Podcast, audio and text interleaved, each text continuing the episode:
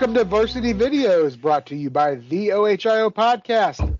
Here at Varsity Videos, we review and rank sports films from the Super Bowl to the toilet bowl.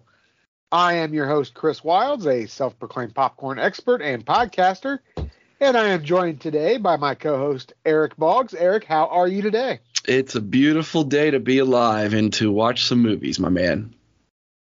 It definitely is. And I'll tell you, there's one coming out, Eric, that I am really excited to see. So I'm going to jump right into the movie news and tell you about it. Uh, I saw a trailer for this today, and I'm not always huge on golf movies. But have you seen the trailer for The Phantom of the Open? Yes, I have. Did that not crack you up? It looks phenomenal. So, for those of you who haven't seen it, the movie tells the true story of Maurice Flitcroft, who is a crane operator and just the eternal optimist who decides he is going to enter the 1976 British Open, having never played a round of golf in his life. And the the clip was just the, the the trailer was just tremendous. Uh, the the comedy in this, I think, and and I actually I don't know how you are. I like British comedy. It, it it strikes me British comedy strikes me as either being really funny or not funny well, at all. Yeah, it, it's, it's, one it's, or the other. It's hit or miss. There's never like, eh, it's kind of funny like you get with some American comedy films, but but with British films, like for instance, you either love it or you hate it. Like for instance, Bean, all the Bean movies. Oh, Uh, you've got um, uh, all the uh, comedy t- uh, group back in the 70s there in uh, England. I Monty can't, Python. Monty Python. They're hit or you know, like you either love them or you hate them. So this this tends to be something I think I'm going to love. Yeah, I do too. Uh, you know, and I am just really excited to see it. It does release June third. Uh, it looks like this is actually going to be a theatrical release.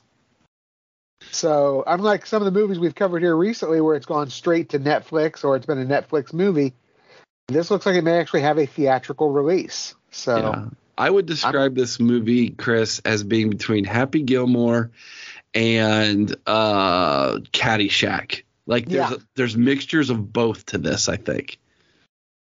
I agree 100%. Again, so excited to see this one. But you know what, Eric? We have some other business to take care of today. Yes, we do. We have got four more matchups. We had some, I thought, really good films that we looked at this week. And then, boy, we had a few that were just doozies. I felt two of these matchups were were no brainers, and two of the other ones were Yes. kind of close. Yeah, I'm with you. I'm with you 100%. So, Eric, why don't we jump into our first matchup? All right, which one do you want to tackle first? I'll, I'll tell you what. Let's go with uh, how about we talk about Victory versus Days of Thunder? Let's do that. Let's do that. All right. So first off, this is from the best of the rest bracket. This is an eight versus nine matchup. So that middle ground there.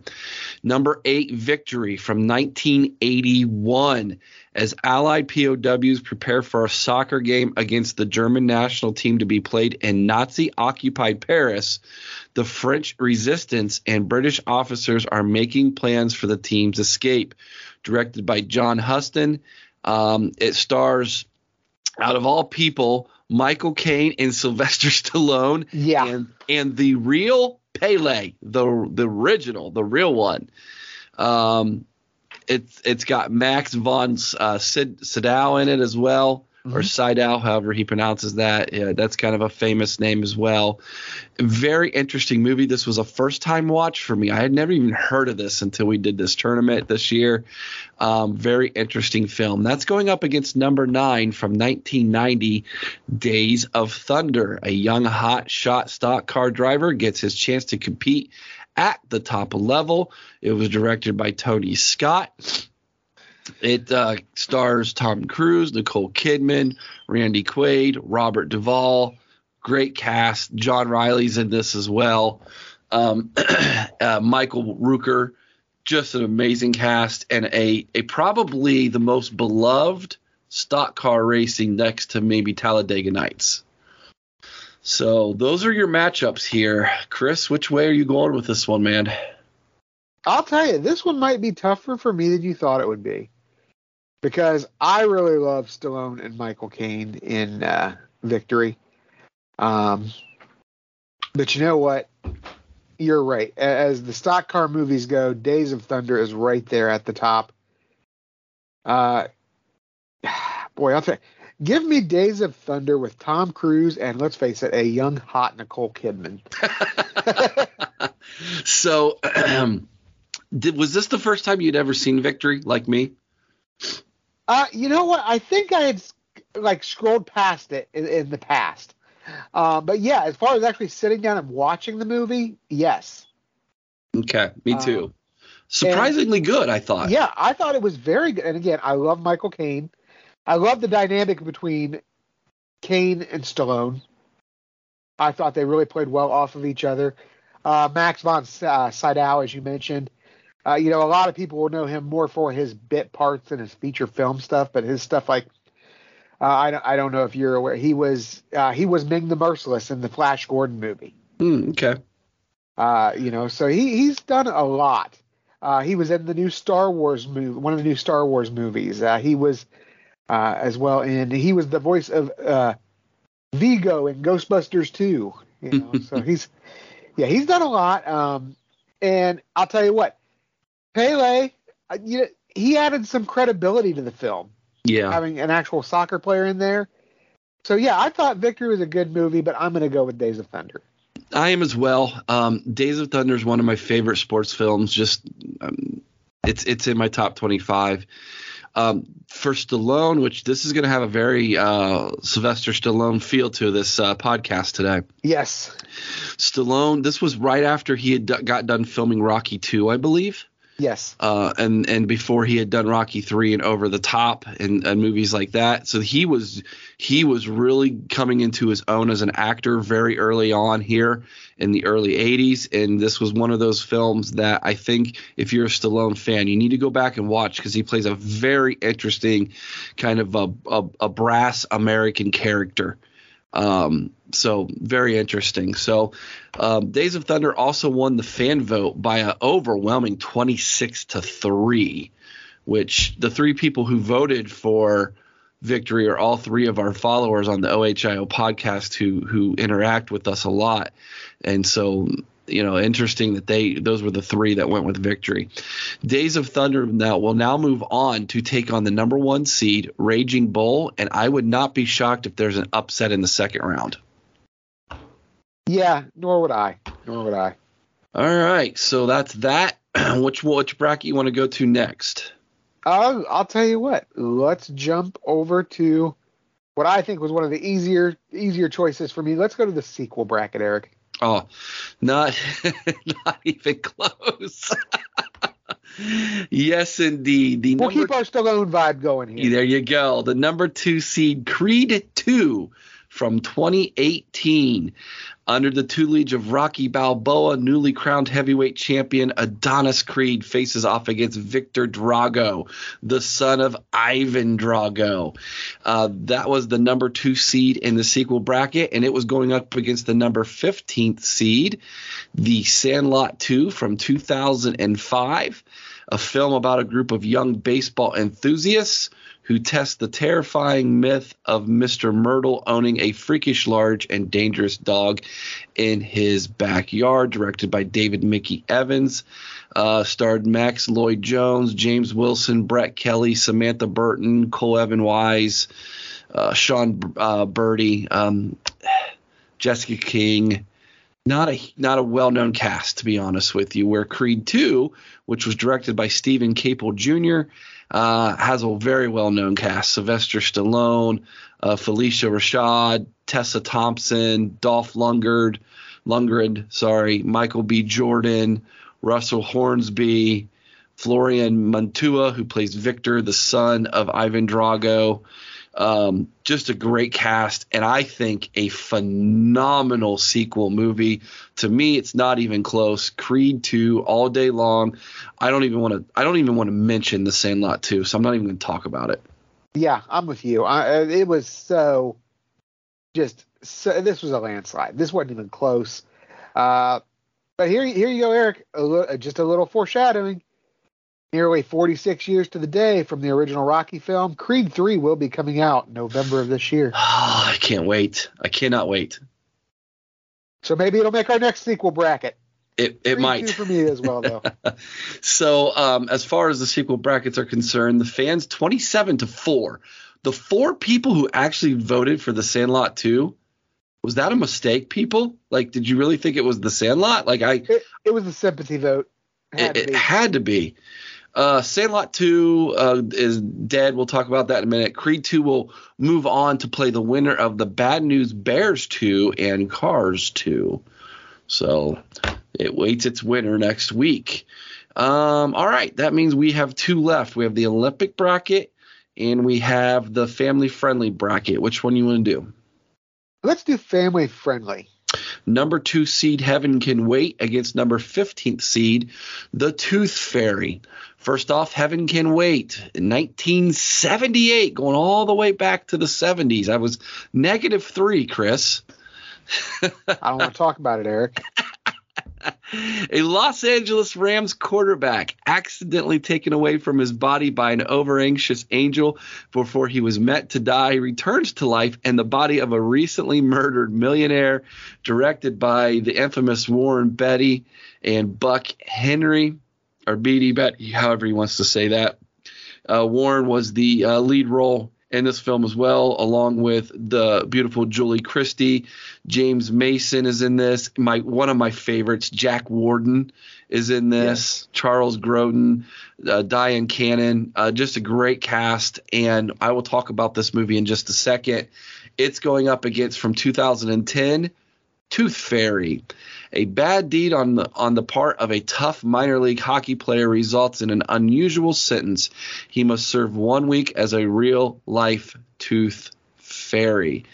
Uh, this film stars The Rock, Dwayne Johnson, Ashley Judd, Stephen Merchant, Julie Andrews, Ryan Sheckler, the infamous Seth MacFarlane.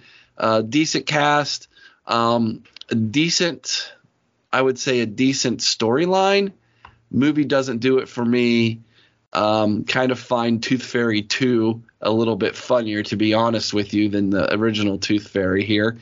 And as far as Heaven Can Wait, this was another another movie that I had not seen, and it shocked me how good it is, Chris. I loved it. I'm usually not a big fan of 70s films, but uh, this one this one was this one was good, and Yeah. I'm actually looking forward to watching it again. I love the premise. I love the storyline. I love the dialogue. Uh, I love the comedy in it. There's some really good, funny parts. Just a very, very good movie. Uh, I'm I'm casting my vote for Heaven Can Wait.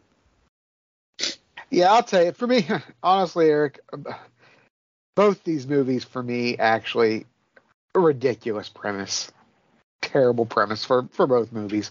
Um, I don't. I don't know that obviously I can classify either of these as a sports movie. These are more movies with a sports component. Uh, I don't. I thought, like you said, uh, the Tooth Fairy's okay. It's cute. Uh, you know, if you want something to sit down and watch the kids with, with the kids, it, it is it is a nice little movie. Uh, course, you mentioned the the rocks in it. Stephen Merchant, who I do believe is one of the funniest people on the planet. I absolutely love him. Uh, but I'm with you. Uh, Heaven Can't Wait is a much better movie. Uh, Warren Beatty, Charles Grodin, who I actually love Charles Grodin. I think he is a great actor. Uh, Dyan Cannon, Julie Christie, uh, Jack Warden, who, you know, never has that big part, but just when he is on film is dynamic. Um, I'm going to go with Heaven Can't Wait as well. All right, it's a clean sweep as well. Heaven Can Wait also received 15 votes to Tooth Fairies 3. So Heaven Can Wait will move on to take on Secretariat um, in the second round. That should be a very good matchup. All right, we got one left. Then that means we're going to do the Olympic bracket last. And boy, oh boy. Boy, this was a great bracket. This This this matchup was awesome. This was a tough one, dude. So these are these are two really good films. Number five seed, Foxcatcher from 2014. U.S. Olympic wrestling, wrestling champions and brothers Mark Schultz and Dave Schultz joined Team Foxcatcher, led by eccentric multimillionaire John DuPont, as they trained for the 1988 Olympic Games in Seoul, South Korea but John's self destructive behavior threatens to consume them all, directed by Bennett Miller. It stars Steve Carell as John DuPont. And let me take a little time out right here and say Yeah. Steve Carell destroyed, he, he not destroyed, He can act. killed it. He, he did awesome. He This act. was- it's not it- a comedy, you know. No, it's really not.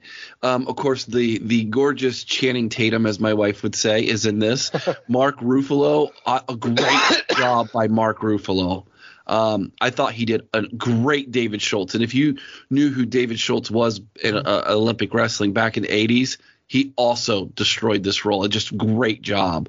Uh, Vanessa Redgrave is in this. Uh, a cast of other names as well, but those are the those are the big four uh, that I would uh, say kind of drove the truck for this film.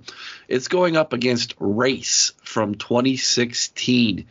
Jesse Owens' quest to become the greatest track and field athlete in history thrusts him into the world stage at the 1936 Olympics, where he faces off against Adolf Hitler's vision of Aryan supremacy. Directed by Stephen Hopkins. It stars Stephen James as the Jesse Owens, Jason Sudet. Uh, help me out here, Chris. Sudeikis. Sudeikis. Thank you. I always struggle with his name. As Larry Snyder. And again, he did a great job there. Uh, Eli Goree as David uh, Albatrin. Shanice Banton as Ruth Solomon. Uh, William Hurt is in this. Uh, Jeremy Irons. Oh, gosh, Jeremy Irons. Does he ever He's do a so bad good. job? So Um, good. Yeah, Avery uh, Brundage is as the character he plays. Just a good, very historically good movie. An interesting take. I, you know, Jesse Owens being Buckeye fans like us. Jesse Owens is just he's on the Mount Rushmore of Ohio State, man. Yeah. maybe maybe even on the Mount Rushmore of the greatest athletes of all time in in U.S. history. So great movies. Very hard to choose a winner here, Chris. Um, I think at this moment, I think I'm going to go with Foxcatcher. And the reason why is I just feel like Steve Carell had an Emmy Award winning performance in this film. Um, but you can't go either. You couldn't go wrong with either way here. What, where'd you go with? This Yeah, I, I agree with you. Steve Carell, just such a tremendous performance. And, you know, I love when we have true stories face off against each other, too, or based on true stories. Uh, you know, just two very, I thought, impactful films. I'm with you, though. I think Foxcatcher might have been just a little bit better uh, based on the strength of Steve Carell's performance. And again, if you have never seen Steve Carell in a more serious role, this is the one to watch Yeah. because I'll tell you, he was tremendous. Um, so many people just associate him with The Office, but he he is just so Right. much more versatile as an actor. I thought this showed it. Yeah. Or Give 40, 40 year old virgin, you know, Yeah. movies like that. But no, um, if it, it, I tell you, if you don't, if you don't believe me, go to Netflix and watch the documentary Team Foxcatcher, and and which has got a lot of clips of the real Dupont, and then then go back and watch Foxcatcher, and you'll see what we're talking about. It- It'll blow you away. Um, so Chris, we both went with uh, Foxcatcher, which means we went against the popular vote by a close margin of only 10 to 6. Only 16 people decided to vote on this one, which means I wonder if these were films that people hadn't seen because they're newer or people just didn't know which way to go here. But Race beat Foxcatcher in the popular vote 10 to 6. And so we are two thirds of the vote. And so because we chose Foxcatcher, Foxcatcher is going to get that win over Race, which means Foxcatcher will go up against Cool Runnings in the second round. Woo. Boy, those are two completely opposite movies. You ain't a kidding, man. All right, so that means we've got four movies, Chris, that we need to add to our uh, Varsity Videos flick chart. Let's start with Victory from 1981, and here we go. All right. Up first from 2011, Warrior. Hmm. Oh, that's good. Warrior's an awful good movie. Hmm. I think I'm I going to I'm- Warrior slightly. Yeah, I, I'm gonna have to agree with you here. That's I'm gonna go Warrior as well. All right. From 1994, Major League Two against Victory. Oh yeah, you know I'm I'm a huge major league guy, but I'm just not. If this was against the original, I don't think that Victory has a chance. But I'm going to take Victory against the sequel. I'm with you. I actually agree with your sentiment there. If this was Major League, it's the other way around. All right, here we go. Victory against from 2003, Swimming Upstream. Hmm.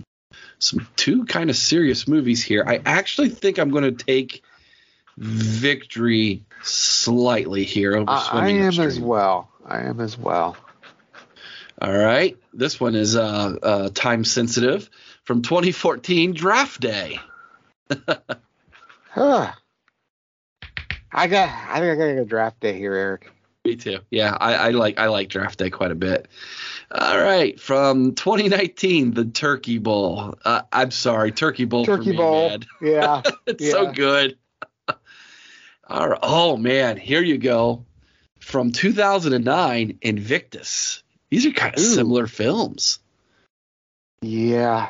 You know what? When there's powerhouse, just powerhouse acting in both. Ah, I'm gonna take Invictus here. I think. Okay, I think I'm gonna go Victory. Go the other way. Okay. You want you want heads or tails this week? Uh, let me have heads this week. Yep, it fell off. Let me grab it and try it again here. Yep, heads it is. Invictus with the win. All right. From 1995, The Big Green. This is victory. Well, the big green me. is so cute, but uh, yeah, I'm gonna go victory here. All right. So it goes back and forth and winds up number 63 out of 102 movies. So just about almost little little little bit less than halfway there, but a nice little landing spot for victory. All right. Next up, uh, I think you went with The Sandlot 2 if I'm not mistaken. And I I can't even believe I'm actually putting this on here. All right, here we go. This is such a terrible movie. I don't even want to talk about it. Should we just start it off against Caddyshack 2 and go from there? From 1977, Slapshot. Give me oh, Slapshot. slap shot all day long. All right, 1994, Major League Two. Major League 2. Is there even a question? No. Oh, no, I almost always vote against this next film, but I'm not today. From 2004, Mr. 3000. I'll take Mr. Bernie Mac. 3000. Yeah. Yeah. I'll take Bernie Mac. Yeah. All right. Uh, from 2006, Peaceful Warrior. Give me Peaceful Warrior. It's Sandlot 2 is just not good, Eric. It's just It's not. It's not. I'm agreeing with you. Oh, from 1982, Personal Best. And we're starting to get closer. I guess. Yeah, I Uh, think we. I think we are. I, you know what? I might take.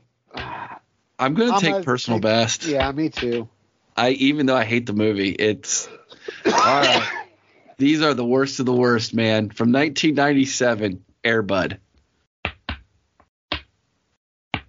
I, Are you are you gonna go with Airbud? You gonna take a dog? I am. Yeah, I am. I don't. I can't. I just can't go with Sandlot 2 here. Oh my gosh, Chris, we haven't. Caddyshack 2? No, it's done. We have the, Oh. Sandlot 2 is now officially the worst sports movie ever made. And I don't know that it has much of a chance of improving its status. There'll have to be a real stinker come out to, to improve that, I think. Wow. Okay. Next up is uh, Tooth Fairy. Type old Dwayne the Rock Johnson's one of his earlier films, Tooth Fairy. All right, here we go. Uh, from 1977, Slapshot. Oh, Slapshot. Easily. From 1994, Major League Two. Yeah, Major League Two. I agree. From 2004, Mr. 3000. Oh, Uh, I think I'm gonna go Tooth Fairy here, Eric. That's, I think I'm going to agree. Not a big Bernie Mac fan. From 2005, Ice Princess. So we got the Tooth Fairy, a hockey player against Ice Princess. You know, I know I'm going to probably get some some backlash from the dudes. no, because I'm gonna do to the us. same thing. I think. Are we going to go Ice Princess? Because I am. I'm thinking I am. All right. Yeah. 1998's Without Limits. Give me Without Limits. Yeah, I'm with you on that one. From 1994, Above the Rim. I, above the rim, Yes. much better movie. From 2021, Space Jam, A New Legacy. Oh, Yeah. Right? The, here's where I'm like, ee. I think I think I may go Tooth Fairy here. I am as well. Not a big, big uh, Space Jam guy. All right, there we go. So Tooth Fairy sitting at number 90. Number 90. Which brings us to our last one we need to add here, which is race.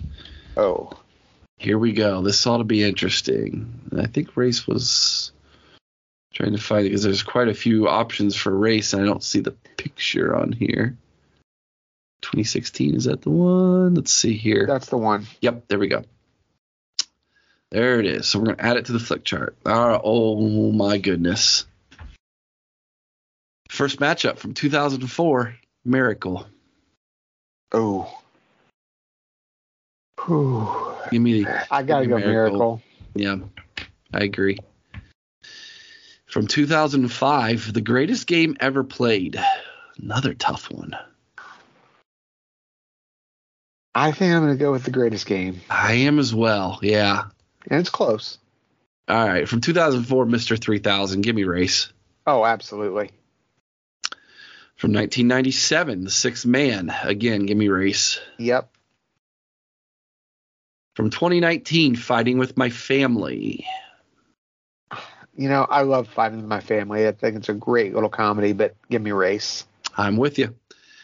From 2022, one of the newer move, sports movies, Home Team. Think I'm going to go race. I'm gonna go race as well. Here's one for you from 1994, Little Giants.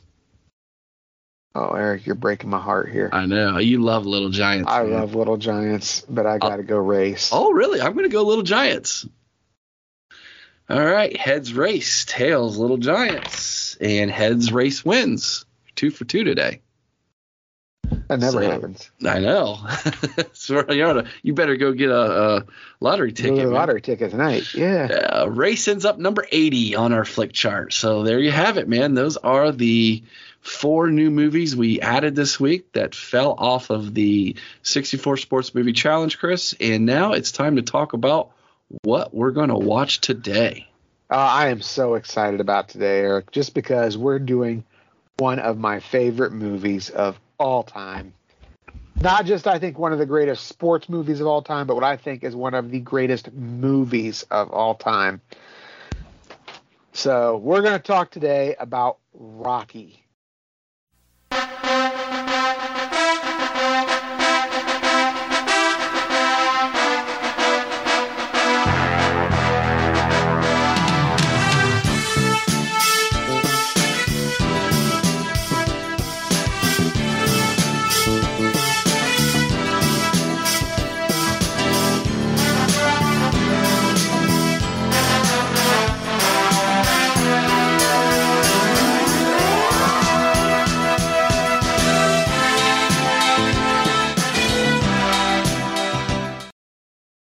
If you haven't seen it, where have you been?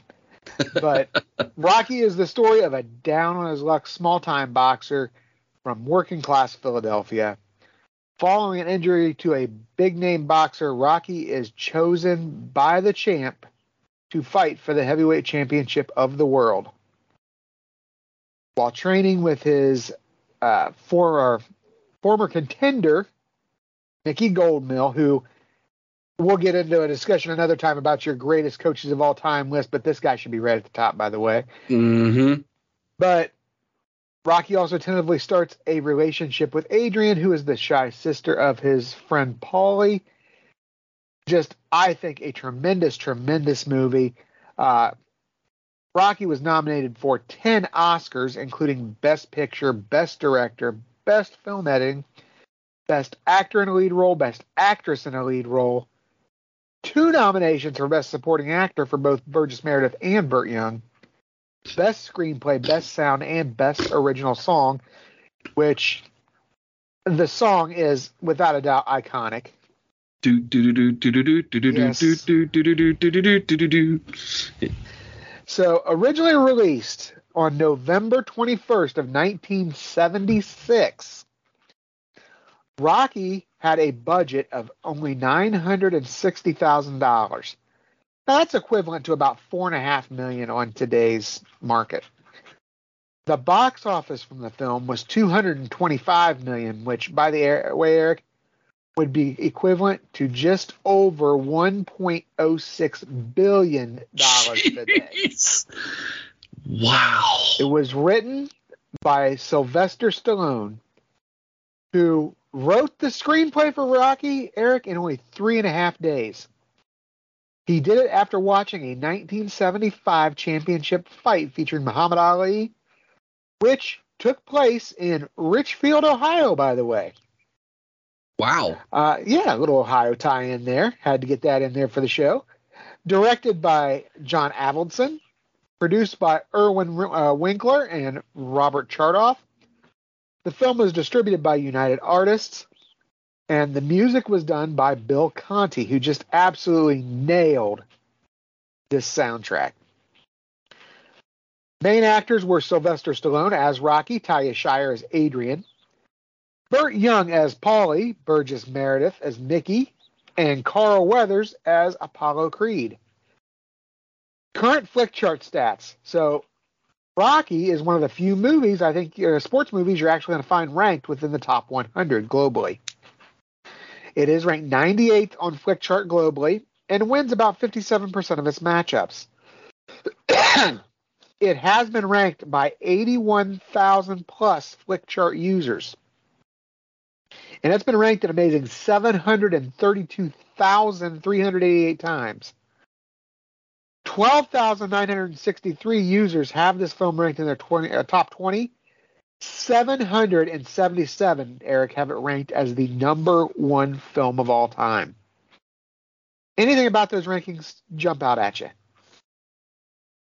Well, you know, uh, not really. I, I, I, be, I think that this movie transcends sports in a way that connects with anybody. And, and we're going to get into that Yeah. in a minute. And so we know that Flickchart users maybe uh, are a little bit more on the art side of film as opposed to the athletic side of film, like you and I are, in or the action.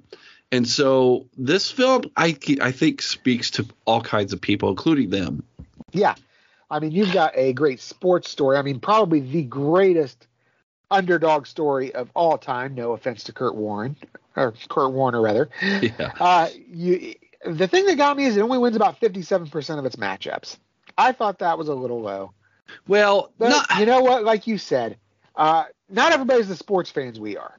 but you but- also have to take into account too that um, as that film climbs in the rankings, when people are ranking it, it's going to go up against some of the greatest films of all time as well. Absolutely. Which is why it's actually kind of impressive that it's at 57. To be honest with you, Yeah. I think if you go look at uh, uh, Flickchart's top 10, even even the films that are in the top top 10 only ha- are in like the 60s uh, Yeah. winning percentage. So, all right. So we have a great underdog story. We got a great sports story. We've got a great love story.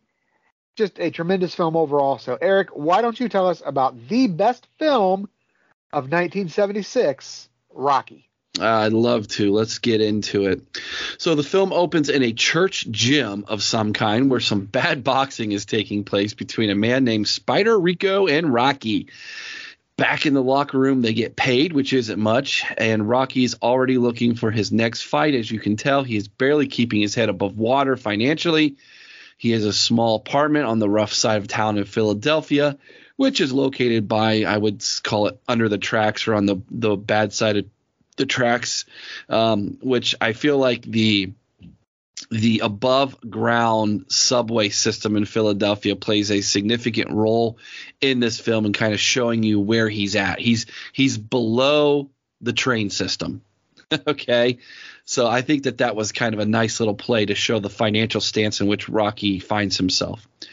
Rocky routinely visits a local pet shop where he talks to a young female named Adrian um, this young lady works at the pet shop, and she seems to be, uh, I would say it would be fair to say she's kind of shy, right, Chris? Um, Maybe a just bit, a little. Little bit shy. We then see Rocky acting like the muscle for a, a, a bookie named Gazzo as he collects uh, from guys who are late on their uh, losses. So obviously, Gazzo is kind of like a, um, I guess you could say he would be kind of like a ruffian or a uh, a mob member, maybe a little bit. Rocky delivers payments to the bookie, who asks him why he didn't break the thumbs from the man he collected them. So Gazzo kind of sees sees all and knows all there in the rough part of town of Philadelphia, and Rocky's kind of tied to him as kind of being his muscle. Uh, Rocky returns to uh, Mickey's uh, Mighty Mick's gym, and so this is the first time we see that Rocky has this uh, other side of him uh, outside of just boxing, but he trains at this gym, and we actually get to meet Mickey in, in this interaction. And Mickey, who is an old time boxer who is running this gym and is training these young men in Philadelphia, kind of doesn't have the same love or admiration for Rocky as he does some of the other younger guys. Of course, we learned that Rocky's 30 years old in this film and already kind of past his prime with over 60 fights under his belt. Uh, we find out Mickey's given his his locker to someone else, and and uh, he thinks that Rocky should retire in what is a heated exchange. Um, and he basically says that he doesn't believe Rocky has a future. Rocky stops by the Lucky Seven bar where we then meet Paulie, who you brought up, Chris, uh, who is one of my favorite uh, supporting characters in all of sports films. You want to talk about someone who's who's dynamic, who's got a lot of layers to peel back on an onion. That would be the character of Paulie. You know? Yeah. Definitely. We also find out that Paulie is the older brother of Adrian, so there's the connection there. He invites Rocky over to his house because they are trying to get uh, get he and Adrian together. And we find out later on that Paulie just wants Adrian out of his home, but does he really? You know, it's kind of one of those things. Um, we then get introduced to Apollo Creed, who I'm interested to get your opinion here, Chris. So I'm gonna I'm gonna pause the uh, story here, and I want your take. Do you think, based off of what you told me earlier, and I was thinking of this earlier too, that Apollo Creed is basically Rocky's version of Muhammad Ali? Oh, absolutely. I, I don't think there's a doubt. I mean, just little, even little things that he says, even though he doesn't say them necessarily in the manner that Ali does, but you know, I I feel that he is a character who is, you know, obviously you see, um, they, they give him a little sense of social activism. They give him a little bit of, of obviously he's got that flair, that yes, uh, yep. that that bravado that that uh, Ali had, that confidence. Uh, yeah, even yeah, how he I moves in the ring, man. Yes, the way that he moves. The, and by the way, that's something that when, I'm sure we'll bring up. But the boxing in this film is tremendous, and these guys trained to do the boxing for the film. Mm-hmm. Which says so much about their athletic ability as well as their, you know, their actual acting chops. But yeah, I think Apollo definitely was was inspired by Muhammad Ali without doubt. All right. so there you go.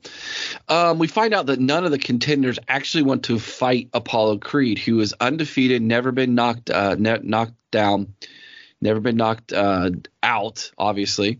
Um, and so they have to come up with an idea. And so the promoter says, you know what? Let's find a local Philadelphia fighter on the nation's birthday. And he chooses Rocky because he is known as the Italian Stallion. The Creed loves the, the nickname. And he goes, "What's more American than Italian?" And so he thinks that this guy, knowing nothing about him, will make a nice match. Of course, his trainer says, "I don't know about this. He's a he's a southpaw, which means he's a left-hander," and um, that can get that can get kind of hairy for you. But uh, Apollo Creed's like he's overconfident and he's the world champion, so no no big deals. We then follow uh, Rocky, uh, who then um, is with Paulie and at Paulie's house for Thanksgiving. Uh, he promises Rocky that Adrian knows he's coming over, which is obviously a lie. Uh, when Paulie comes in, he and Adrian fight. He, Paulie has the scene where he takes the turkey out of the oven, takes a wing off of it, and throws the rest of it in the yard. I, I uh, the the connoisseur in me. I man, love this guy. the connoisseur guy. the connoisseur in me is so upset at that moment. I wanted to go like pick this turkey up after he does that. Uh, of course, this reveals that Paulie's really just trying to get uh, uh, Adrian to move out. Rocky politely asks Adrian out, and she is so turned off by Paulie's actions that she silently agrees to go out with Rocky. They go to this ice skating rink for what can only be uh, can only be described as one of the most awkward first dates in the history of dating, where he rents 10 minutes for her to skate around the ice rink while he runs around with his shoes on because obviously he doesn't know how to skate, while the Zamboni driver counts down the 10 minutes. That's when uh, Rocky gets to explain to Adrian, Adrian that he's a, a southpaw boxer, and he then shows her some pictures of him fighting that he's carrying around and uh, and he explains to her that he's had 64 fights, 64 fights, and he, the one of the things he's most proud of is he's never had his nose broken. He says, 64 fights, and I've never had my nose broken. I'm very proud of that. And that is a terrible Rocky impersonation. Rocky's able to persuade Adrian to come into his apartment. Uh, again, the awkwardness here is just overbearable, but he eventually gets her to kiss him. Uh, this would probably in film today, Chris, be shunned against his actions here. But uh, Yeah. but you know what? I find I I'm able to look past the aggressiveness of Rocky here toward her and see the just the the desire of a man who's never who's who's 30 years old, who's never had a significant girlfriend, who's attracted to this young lady who's roughly the same age as him, and him, and kind of in a desperation, try to build a relationship with somebody. Yeah. And and I can see I can see this the social awkwardness that that might present itself, and I can see past that. That's basically the first part of the film, Chris. The opening acts, we get to meet all the characters of the movie and kind of get to know more about Rocky. What'd you think of the first third of the movie? I love the build up. I love the character development. I thought they did a great job of and you used the word earlier when you were describing Paulie of layers. And you see that there's a lot of layers to, to the character of Rocky, of Paulie. Um, you you even learn as, as the movie goes on the different layers to to the Mickey character. These are these are complex characters. They really are for for especially thinking about the fact that if you think about the fact that this is a sports movie, I think that the character uh, the characters are very complex. Like you said, um, the the given the difference in the times, the eras, um, you see a different portrayal of, I think, the male characters um, as as maybe a little more, as you said, aggressive, more macho. Um, but I love it. Uh, I really like the the loan shark. I think he is a great character, and one character that I we see a little bit of in this movie, but as the sequels play out, we see more of them. That I really love is is Duke, uh, Apollo's trainer. Yeah, I, I really love Tony Burton. I think he's a great actor. Um, but but for me, the way they developed the relationship between Rocky and Mickey, Rocky and Paulie, Rocky and, and Adrian, uh, St- Stallone just hit it out of the ballpark here. I, I think this was obviously a great job of writing, but a great job of acting on the part of everyone as well. yeah. You know, you mentioned Gazzo and played by Joe Spinell. Yes. and we've talked about how it would really it'd be at times there are there are side characters in movies that really should have their own movie. Oh yeah. That's one of them. Yes. Yeah, That I would- agree. That would be really interesting because he kind of controls the docks, as we learn, of Philadelphia, the Yeah. shipping docks. He's the he's the neighborhood loan shark, but you know you also see that the guy has a heart too at times. Yeah, You know when it, when when Rocky's getting ready to take Adrian out on their first official date, you know he, he slides him you know fifty bucks. money. Yeah, yeah. When when Rocky needs to train, he slides in five hundred bucks, which at that time you know a lot of money in the seventies. hmm And you know, it's interesting. You know, you bring that up that he does have some heart. I think it's in Rocky Two, where he he tells Sylvester Stallone that you know we're Italians. You know, we got to stick together. You know, Yeah. so it might be a Rocky One. I can't remember. I've watched them both this week, um, and I'll tell you why in a minute. But all right, here we go. Second part of this film. Rocky returns to Mickey's gym where there's a message for Rocky to go see Jurgen, another great character, by the way, uh, Yes. by played by Thayer uh, David, which is basically the, uh, um, I guess you would say, the promoter for Apollo Creed. Um, anyways, Rocky and Mickey have an argument where Rocky demands Mickey tell him why he is always hard on him, and Mickey says it was because he had all the talent to become a great fighter, but he was too busy being a leg breaker for a shark. Rocky shows up at Jurgen's office to learn that he has been given the chance of a lifetime to fight the world heavyweight champion. Rocky's sitting with Adrian over at Paulie's house as they watch his press conference on Paulie's old black and white TV. Paulie wants to train Rocky, but Rocky says he's going to going to train himself, and then uh, that's when you mentioned it. Gazzo slips him five hundred dollars for training, or Gazzo. Mick shows up at Rock's apartment asking to be his manager. Rocky tells him he needed his help ten years ago, but you didn't care. I'm seventy six years old. Mickey tells Rocky, and uh, Rocky just goes off after Mickey, and then and then as Mickey's walking out. While he's in the stairway, we hear Rocky yelling, but then Rocky calms down, heads outside to catch up with Mick and ask for his help. So, something happened in this scene that I think is why Rocky, the writing of Sylvester Stallone, let me say that, is so good in this film.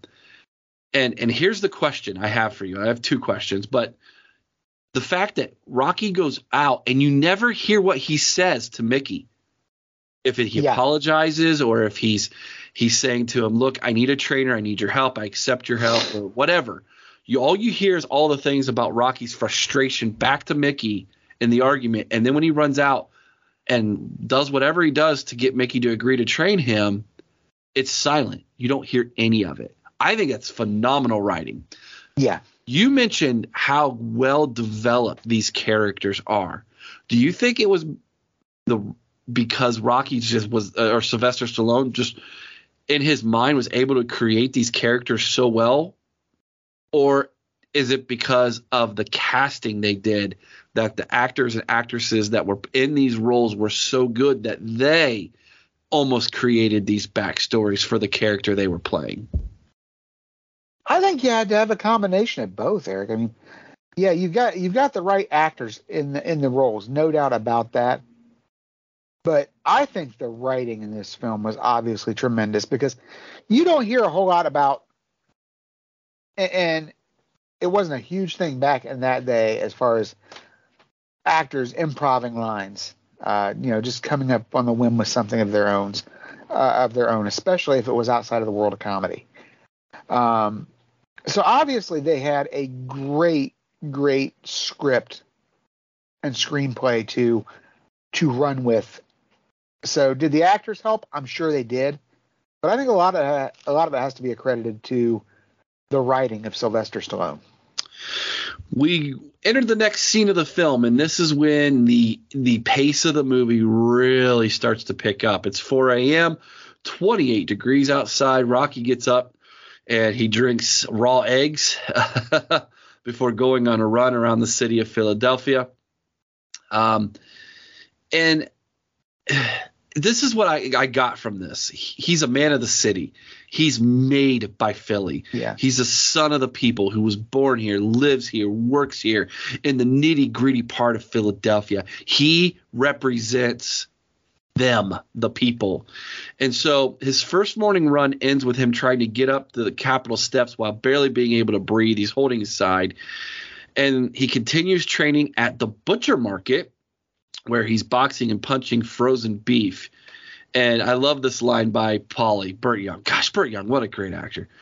You do that to Apollo Creed, they will put us in jail for murder. I love that yes. line. Love that line. Um, training continues as Mickey at Mickey's by training a tying a string around his feet to learn how to move. And th- again, this is where we get the famous line from Mickey that I've it's in multiple movies. Women weak in legs, Rock. so yeah. love that line. Adrian is waiting for Rocky at his apartment when he gets done with training. She brings him a present. Gosh, what a what a great present, right? Butkus, the dog. Okay. But, but can, can I interject a second here, Eric? How is a film based in Philadelphia going to use the name Butkus? That's Chicago, man. Well, I'll tell you why. It, it, it instantly told you. At that time, Butkus was probably oh, one of the greatest linebackers the greatest, in NFL yeah. history. You know, toughness. Yeah. So there you have it. I think it, I think it was definitely chosen on purpose. Um. anyway, so so he has this little kind of like this little kid like behavior around animals. Rocky does. He's got the pet turtles. When he would stop by the pet shop, he would always pet and love on Butkus, you know, while he was there. Um, he's always playing with the animals, like the birds when he goes in, you know, hey, look, it's a worm. It's his finger, you know, a giant worm. Um, it just shows the kid like nature of of Rocky that yeah he's this big tough guy, but in, in, inside he's he's he's just kind of a, a young adolescent boy. Maybe because he doesn't have a lot of formal education, something of that nature. Maybe it's just the, the neighborhood he's grown up in. But inside, he's he's not he's not a 30 year old man. I love that part. Again, the layers of these characters, like you said, Chris. Um, anyways, so uh, Butkus starts running with Rocky in the morning, which I thought was cool. And then Paulie invites a television crew to record him training at the butcher's shop, aka the meat house, to interview him and see him punching the meat. That's when uh, Apollo Creed's manager, Duke, like you said, sees this on the television. He says, Creed, you're going to want to come watch this. Instantly, he sees the determination and the physical strength that Rocky possesses and as the trainer, he's like, "Uh oh, this this guy's for real. This is this might not be a show here. Did we did we maybe do the wrong thing here?" You can kind of see the worry in his eyes. Uh, the training. Uh, uh so then we also have. Uh, this is where Paulie's alcoholism is really shown, and that's the Christmas scene. So it's Christmas time. They're getting ready for the fight. It's going to be in a few weeks. But Paulie comes home at Christmas time, and he his alcoholism has just got the best of him, and he he abuses Adrian and Rocky. Of course, comes to her aid, and because he's there watching television with her, and he goes into her room. She's crying and she's upset because of what Paulie has done, and he asks her if if she would like to basically move in with him, and she says yes. Um, so that was kind of an interesting dynamic twist there to the movie. I thought was very, very well done. Um, we then continue on with the training, and we get back to Rocky's in the ring training, and this is probably, I think, maybe the most famous line of the movie, other than Rocky yelling Adrian at the end of the movie, right? When Mickey says, "You're gonna eat lightning and crap thunder." yes. I love that. I, that might be one of my favorite scenes in all of film. I love that. Anyways, Paulie shows up to ask if he can use his name to make money through advertising, and Rocky says go for it, which you'll find out later in the film is when he gets a um, the uh, uh, Lucky what was it the Lucky's Meat Market or something like that Lucky's Meat yeah on the back of his yeah. on the on the back of his robe that is like you know very barely stitched together but and, and the announcers even make a uh, note of that at the beginning of the fight anyways Uh, we then have. Oh yeah, I, I remember. I love when Mickey asks, like, "What'd you get for it?" Are you a boxer or a billboard? Yeah, yeah. He goes, "What'd you get for it?" He goes, "Well, Paulie got three three thousand, and I got a robe." Yeah. and then Paulie asks him, "How do you like the robe?" It's a little loose. It's not very tight. Anyways, I'm getting ahead of myself. We then have the famous training montage with Rocky running through the streets of Philly. He's obviously doing better. He's in better shape. He's running faster. He's on the speed bag. He's killing that. He's doing one-handed push-ups. He's taking body blows. He's doing sit-ups. He's punching meat and it finishes with Rocky running up the stairs and then celebrating like he has already won on the steps of the Capitol building. His confidence is through the roof, and there's actual belief that he can compete with the champ. All right, is this the grading tra- greatest training monta- montage in the history of film, Chris? If not, it would only be beat by the one in Rocky Two. I Very- truly believe. I, I truly Very believe- well done. I truly almost believe tricked that. you. Uh, let me tell you, this movie, not not that montage, it it it really set a framework in place. Any great sports movie has that montage at this Right. point. Yep, it was It- film it- it- history. it set the standard. It really did. Yep. Uh, tremendous. Yeah. to to the point that there's an actual statue at the Capitol building in Philadelphia Yes. of this scene. Yes. So yeah, and people literally will visit when so when people go on vacation, they visit Philadelphia, you know, they'll go see the Liberty Bell and they'll go, you know, to the historical sites and stuff, and that's one of the places they go for that statue. Yeah. Yeah. Anyways, Rocky leaves his apartment in the middle of the night and visits an empty coliseum where he climbs into the ring where he visits Jurgen the promoter. He tells him the poster of him is wrong. and, Jur- and Jurgen tells him that it doesn't really matter because it's all about being a great show. And he's, he's you know, what's wrong? He's, well, my, my tights aren't red. They're, you know, they're white, you know, again, the childlike, you know, Yeah. understanding that Rocky has. And Jurgen's like, hey, it's not about that. It's about a show, man. And of course, that's all setting up how Creed and his team is looking at this compared to Rocky. The Iraqi doesn't want people to see him as a show. I think that that whole scene right there is about this man trying to come to grips with his adolescent understanding that he doesn't just want to be a show. He wants people to see him as a man and that he's a, a real human being with thoughts and feelings. And I, love that uh, the whole how that Sylvester Well, Stallone yeah. in his writing takes this little conversation with the promoter and turns it on its head to peel back another layer of this character. It's so well done, Chris. And and he doesn't even care about winning. He just wants to go 12 rounds or 15 rounds with the champ yep. so people think he's not a bum. That that's Yep. his whole thing. He just doesn't want to be seen as a bum. You know? Yep. So yeah, that, Yeah. that was great. Rocky goes back home, climbs in bed, and and and he says to Adrian when she wakes up, "I can't beat him." But then he says, "You know, it doesn't matter because I was a nobody before, and all I want to do, like you just said, is go the distance. Nobody has ever gone the distance with Creed. If I go the distance and the bell rings, then I can say for the first time in my life that I'm just not another bum from the neighborhood." there you have it. That's the second part of the film, Chris. It might be the greatest. You know, a lot of sports movies really die down in the middle of the of the film. This might be the the best middle segment or the meat of a film, sports film, in sports history.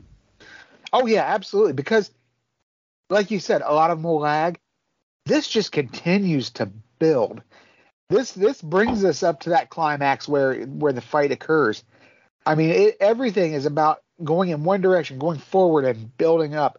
Uh, you know, you build up more the relationship between uh, uh, Adrian and Rocky. You you get that great training montage as you mentioned. You've got the uh, the growth of the relationship between Paulie and Rocky. Um, I love, I, I do, I love the fight scene in the, uh, or not the fight scene, but the training scene in the in the meat house, um, which I, I think is just Brilliant. iconic. Mhm. And, and yeah, funny story. I, I was watching actually a wrestling documentary of all things, and it was about um, wrestling back in Texas. You know, when when they had the world class wrestling, Oh, the Von Erichs. the Von Erichs. Yeah. So they actually based the when when they transitioned that show to try to make it a nationally competitive show. They based a lot of what they did off of what they saw in the movie Rocky. That's how they did their interviews. That's how they did their their their personality profiles based on stuff like what that meat room scene.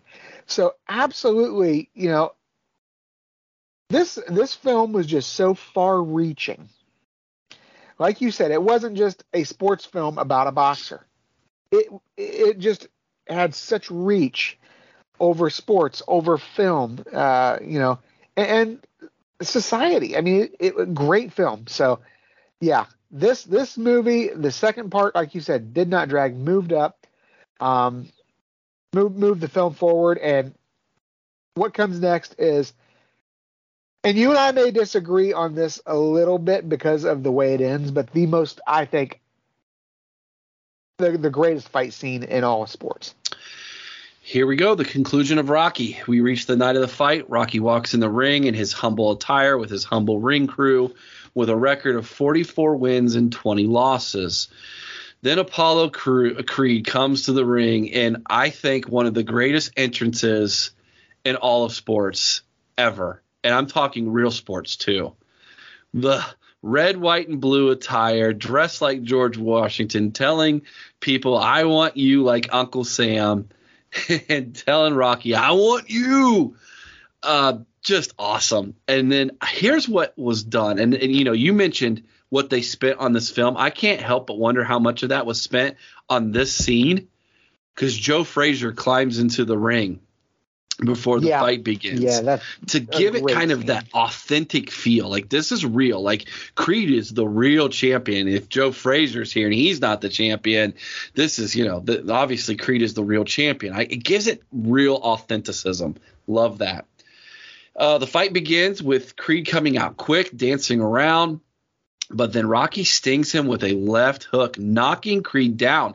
And this is the first time that in his career Creed has ever been been, been knocked down. Um, it shocks Creed. He wakes up, starts to take control of the fight, but Rocky will not back down as the as the uh, first round ends. Creed tags Rocky, breaking his nose. so he goes back to the corner, and, and Rocky tells Mick, "I think my nose is broken," and Mickey tells him it's an improvement. right. Right. That's great. I love that. Round two happens. Creed comes out like a ball of fire again. He's pummeling Rocky. Rocky keeps taking it all. And by the end of the round, they're throwing blows, and Rocky says, Come on.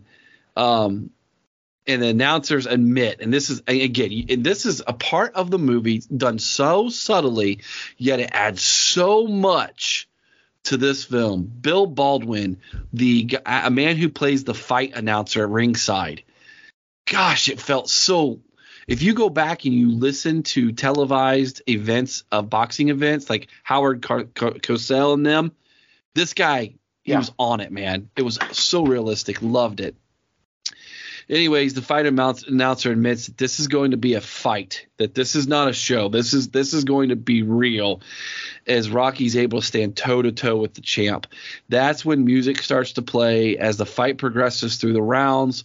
While both fighters are just beating on one another, Creed knocks Rocky down hard while Mickey tells him to stay down. I think this is in the 14th round, but Rocky refuses to stay down.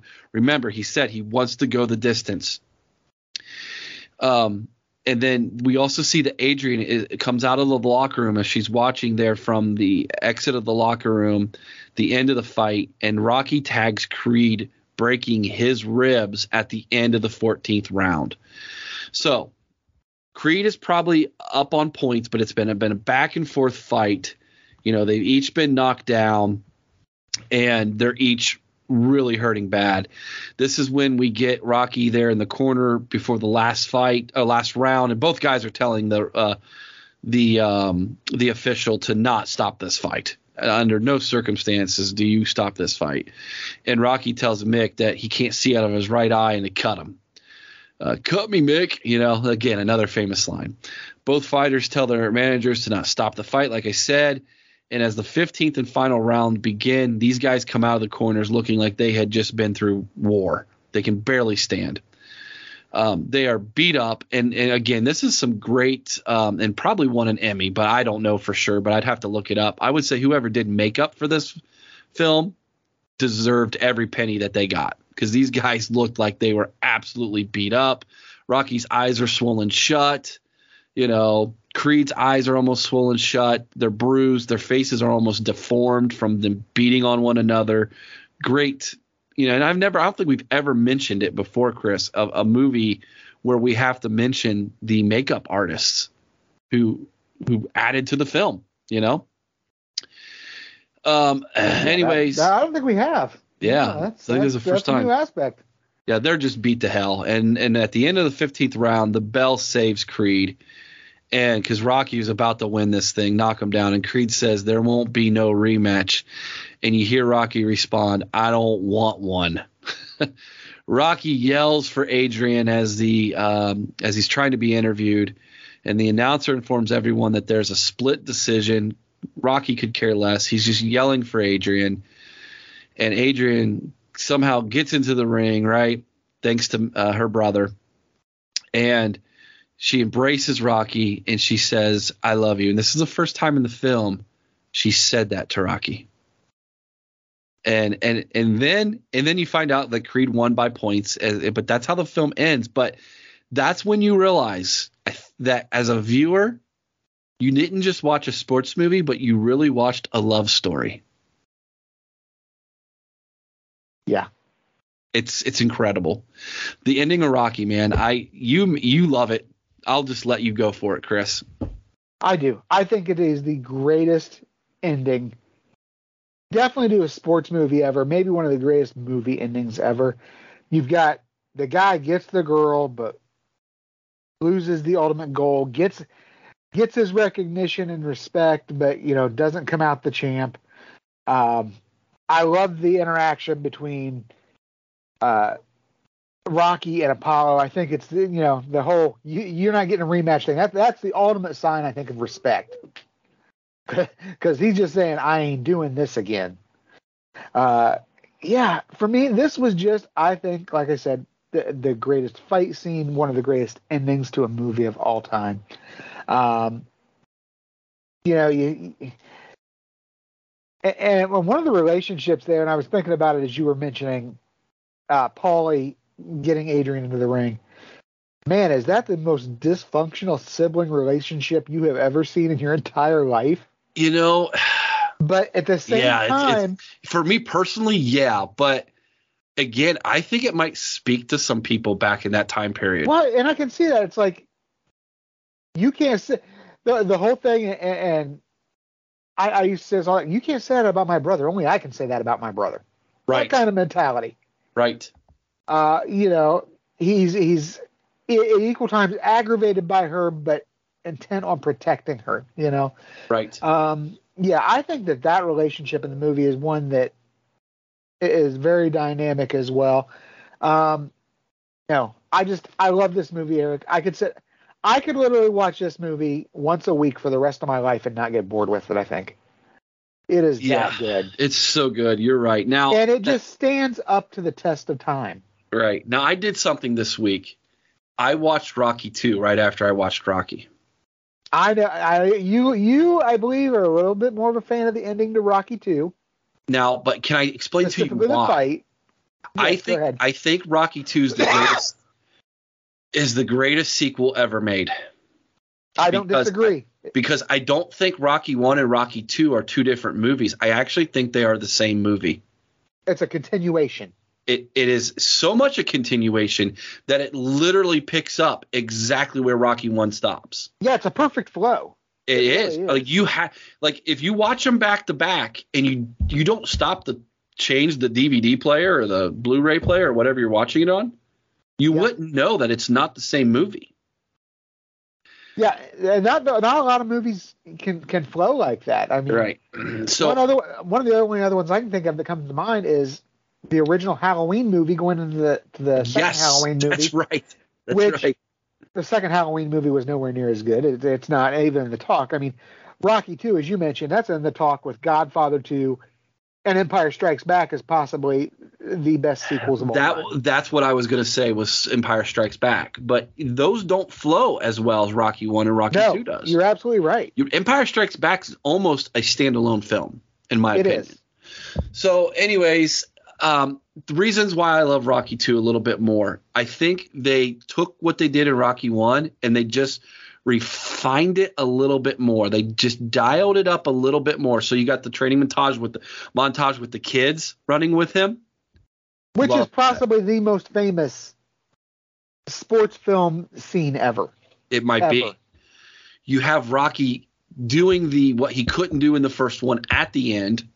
You know, you Yeah. have the whole aspect of Adrian and her her unwillingness for him to fight, and her just Yeah. because of her love for him. You have Rocky's health concerns starting the show for the first time, which is a theme throughout the rest of the Rocky movies. You Yeah. have the birth of his child and his love again i just you have the scene where he's praying and mickey comes into the um comes into the the church where he's praying for his Yes. wife i mean there's just so much more in rocky 2 that is just again i think they just dialed it up slightly added a little bit more flavor to it and it's just beautiful so i i'm a little bit more of a rocky 2 fan but i understand your love for rocky chris i respect that and I'll also say this I think it's the same movie. It's just a continuation. So, that being said, let's add it to Flickchart, shall we? And see if this Rocky film can can maybe do better than it did the first time we ranked. Which is not going to be easy. It's not going to be easy. First up, from 1993, The Program. I'll take Rocky. Every day, Rocky. From 2002, The Rookie, Chris. Rocky. I'm with with you, Rocky, as well, though I really like the rookie. From 2006, we are Marshall. I'll take Rocky, but it's starting to get closer. It is. I I'm a big uh, We Are Marshall fan, but Rocky all the way here. All right, from 2011, Moneyball. Sylvester. Stallone versus Brad Pitt. I'm with you. I think Rocky, but man, it's it's now getting into a good fight here. Here we go. From 1986, Hoosiers. Now, I think Hoosiers is the greatest basketball film ever made. Ever. Without doubt, I agree with you. There's a butt coming. But the last time I watched Hoosiers, it did not hold up as well as I thought it was going to. Yeah. Rocky absolutely does. I'll take Rocky. Yep. I'm with you there. From 1993, it's probably my favorite movie of all time, Rudy. One of them, anyways. This this is where I think we disagree. I, Okay. I'll tell you, I love I love Rudy. Don't get me wrong. I love Rudy, but I'm going Rocky here. All right, we got to flip for it. Heads, it's Rocky. Tails, it's Rudy. Chris, Yes. Tails won. So we're going to take Rudy here. And Rocky's now number three. So it went from four to three. I would not disagree that is one of the three best sports movies of all time. You Not would really. disagree that Rudy is not, though. I I, th- I think Rudy is a top five. Okay. I can take that. I can I take that. So if it would have taken on, if it would have beaten Rudy and had the opportunity to face remember the Titans, would you have taken Rocky? I don't I I don't know. The impact of remember the Titans just so yeah it's so tough. I could, I could sit here and probably make a valid argument for Rocky, Mhm. yeah. but at the same time I don't know. These were two just I mean obviously great movies. Um I think that the the social impact of Remember the Titans, obviously much more significant. Um, but like we mentioned, I think Rocky is really the most iconic sports movie of all time. I think it, it, it set the framework. It started them all. Do we have that great training scene in in the the movie? Now, whether it happened or not, I can't speak to. But that great training scene in the cemetery at Gettysburg Yes. in the movie, if we don't have the training montage from Rocky, hmm If I think if you ask sports people, they will lean remember the Titans. If you ask people who love film that aren't sports people, they're going to lean Rocky. yeah, So here's our top 10 guys. Still at number one. Remember the Titans. It got a little bit, it almost got challenged today. Number two, Rudy. Number three, Rocky. Number four, Hoosiers. Number five, Field of Dreams. Number six, Caddyshack. Number seven, Eddie the Eagle. Number eight, Moneyball. Number nine, The Sandlot. And number 10, The Karate Kid. That is one heck of a top 10. that's a huge lineup, Eric. I love it. My goodness. All right, Chris. That brings us to the end of today's podcast. What are we going to be watching next? Well, you know, you talked about it a little bit last week. We've talked about it on a few different shows. I think I'm ready to discuss American Underdog next week. Ooh. Let's let's talk a little Kurt Warner.